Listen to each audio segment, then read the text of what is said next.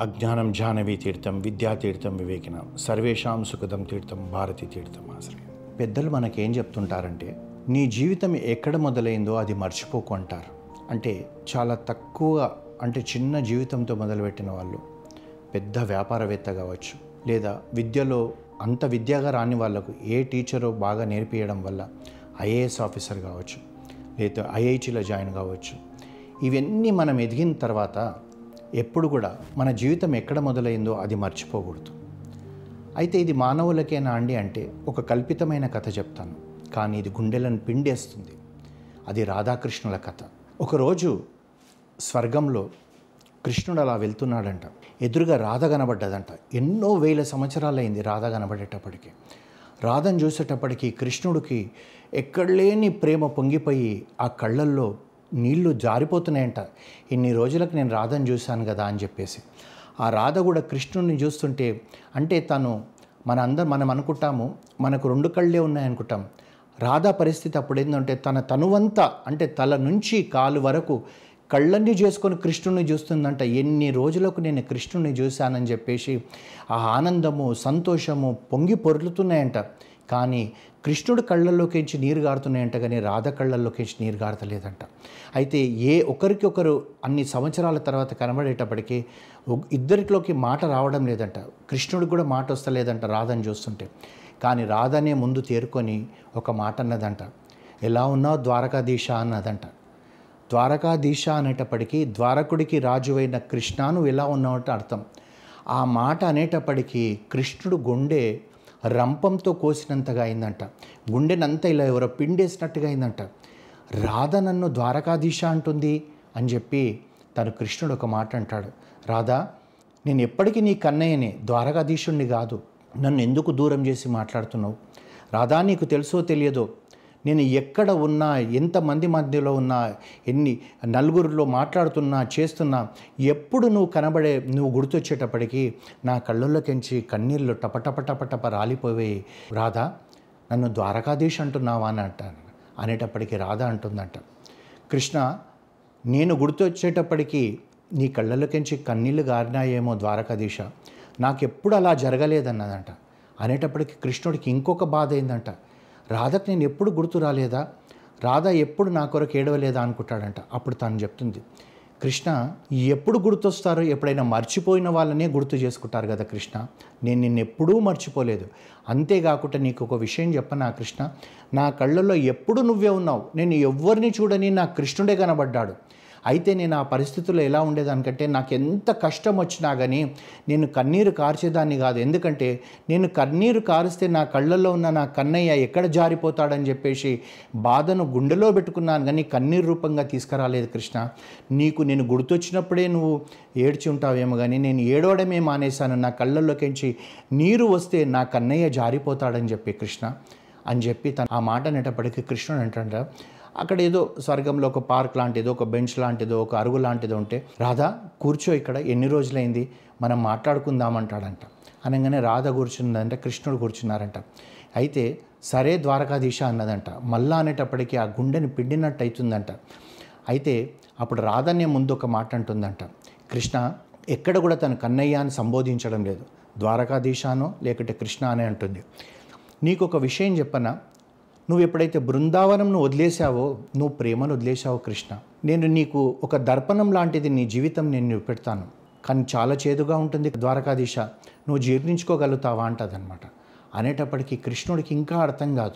ఏంటి ఈ- ఈ మాదిరిగా నన్ను రాధా అంటుందని చెప్పి అనుకుంటుంటాడు. అయితే అప్పుడు ఏమంటుంది తెలుసా? నువ్వు కన్నయ్య నుంచి ద్వారకాధీశుడిగా ఎదిగినప్పుడు నువ్వు ఏం కోల్పోయావో నీకు తెలుసా? ద్వారకాధీష్ అని అంటుందన్నమాట.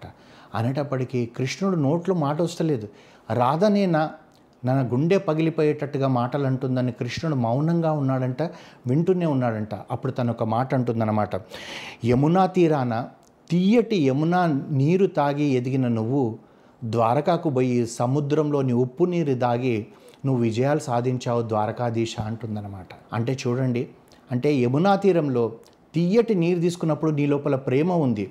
నువ్వు ఎప్పుడైతే ద్వారకాకు పోయి ద్వారకాధీశుడు అయినప్పుడు ఆ ద్వారకా దగ్గర ఉన్న సముద్రం ఉప్పు నీటిని దాగావు గనుక నీలో మార్పు చెందింది.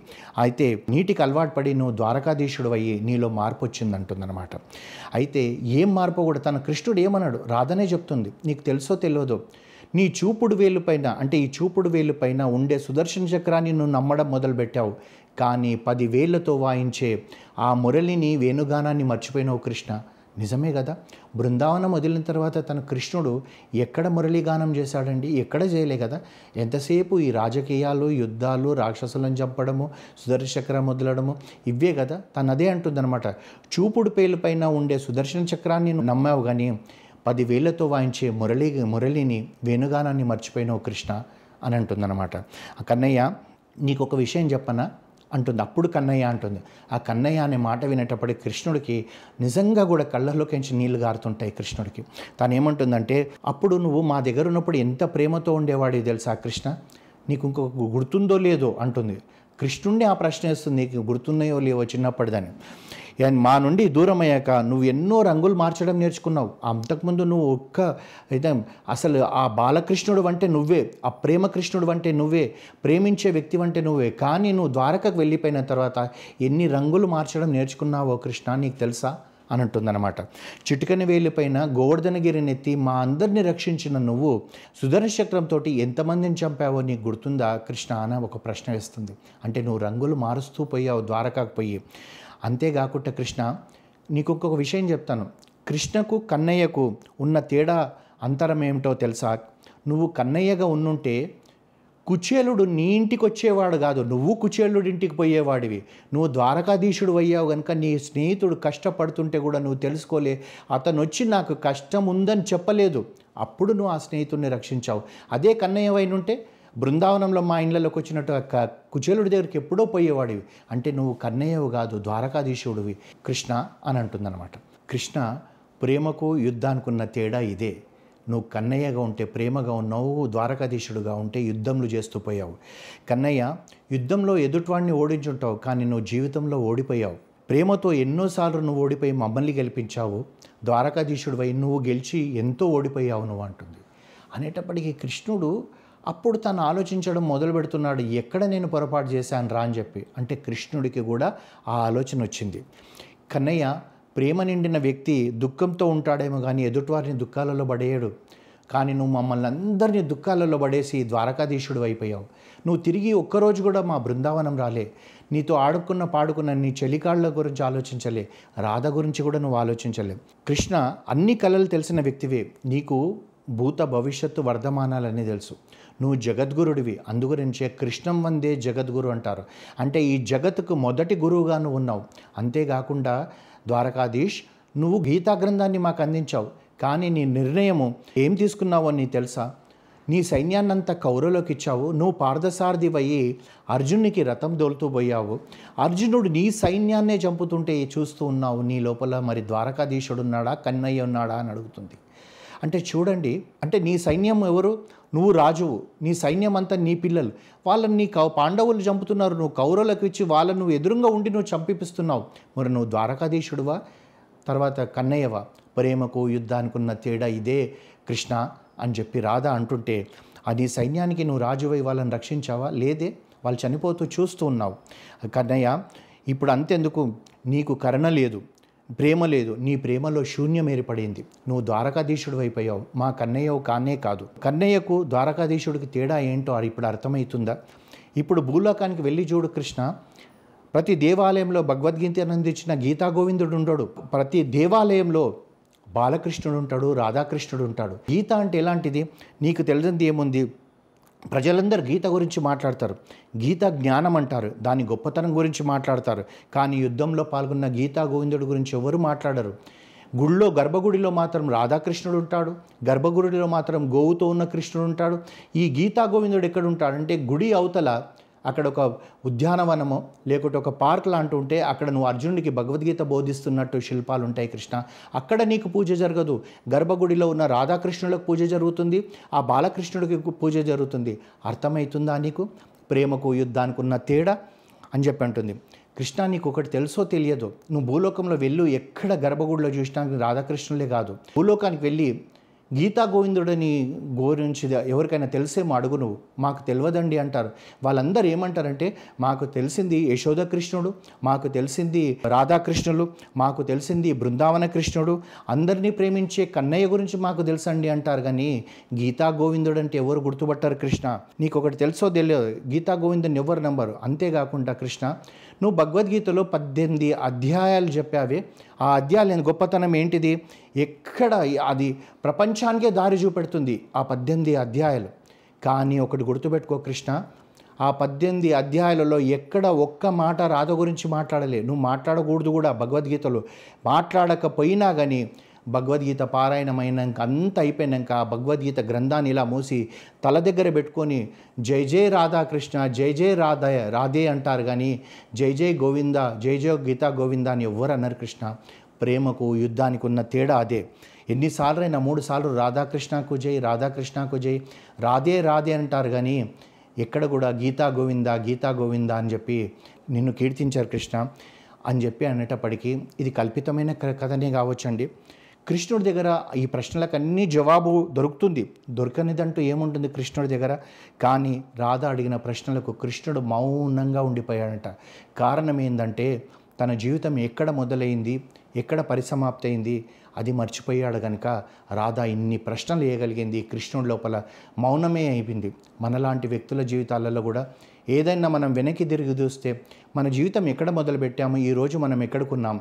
ఆ మొదలుపెట్టినప్పుడు మన తోడు ఎంతమంది ఉన్నారు వాళ్ళని తిరిగి మనం పలకరించామా లేదా అని చెప్పి ఒక్కసారి ఆలోచిస్తే కృష్ణుడిలాగా మనం మౌనంగా ఉండము రాధాలాగా మనల్ని ఎవరిని ప్రశ్నించరు. అది ఎందుకంటే ప్రేమలో సమర్పణ భావన ఉంటుంది యుద్ధంలో గెలవాలన్న భావన ఉంటుంది. ఎప్పుడైతే ప్రేమలో మనం ఎదుటి వాళ్ళని గెలుస్తాం ఏ విధంగా గెలుస్తాం? అతని హృదయాన్ని గెలుస్తాం. అతను భౌతికంగా మనం గెలుస్తాం. కానీ యుద్ధంలో బహుశా అతన్ని చంపి మనం విజయం సాధిస్తామేమో. ఆ విజయం గొప్పదా? ప్రేమతో ఎదుటి వ్యక్తిని అతని హృదయాన్ని భౌతికంగా అతన్ని పొందడం గొప్ప గొప్పదా? అని చెప్పి మనం ఒక్కసారి ఆలోచిస్తే తెలుస్తుంది. కానీ యుద్ధంలో అందరినీ ఓడిస్తాం. కానీ ఆ విజయంలోనే అపజయం ఉంటుంది. మనం కురుక్షేత్రం అంతా అయిపోయినాక వీళ్ళందరూ కూడా ధర్మ పాండవులు పట్టాభిషేకం అయిపోయిన తర్వాత వాళ్ళు ఎన్ని సంవత్సరాలు సంతోషంగా ఉన్నారండి? బహుశా వాళ్ళు వనవాసం చేసిన రోజులు కూడా లేరు అస్తినాపురంలో. వాళ్ళ గుండెలు పిండుతున్నాయి ఇంతమందిని చంపి మేము ఏం సాధించామని చెప్పేసి. వాళ్ళందరూ కూడా మహాప్రస్థానం అని వెళ్ళిపోయి ఆ హిమాలయాస్లో ఎక్కడెక్కడ ఎక్కడెక్కడో చనిపోతూ పోయారు. కృష్ణుడు కూడా అంత చేసి ఒక బోయవాడి చేతిలో చనిపోయాడు. ఆలోచించండి. ప్రేమగా ఉన్న బాలకృష్ణుడు ప్రేమగా ఉన్న రాధాకృష్ణుడు ప్రేమగా ఉన్న ఆ యశోద కృష్ణుడు మనకు మనం ఎంతగా ప్రేమిస్తాం ఆ యశోద కృష్ణుడు మురళీ గ్రాణం వింటే మనం ఎంతగా పులకరించిపోతాం. కానీ అదే కృష్ణుడు తాను రాజసుయోగంలో శిష్పాళ్ళుని చంపేటప్పుడు మనం ఎక్కువగా ప్రేమిస్తామా?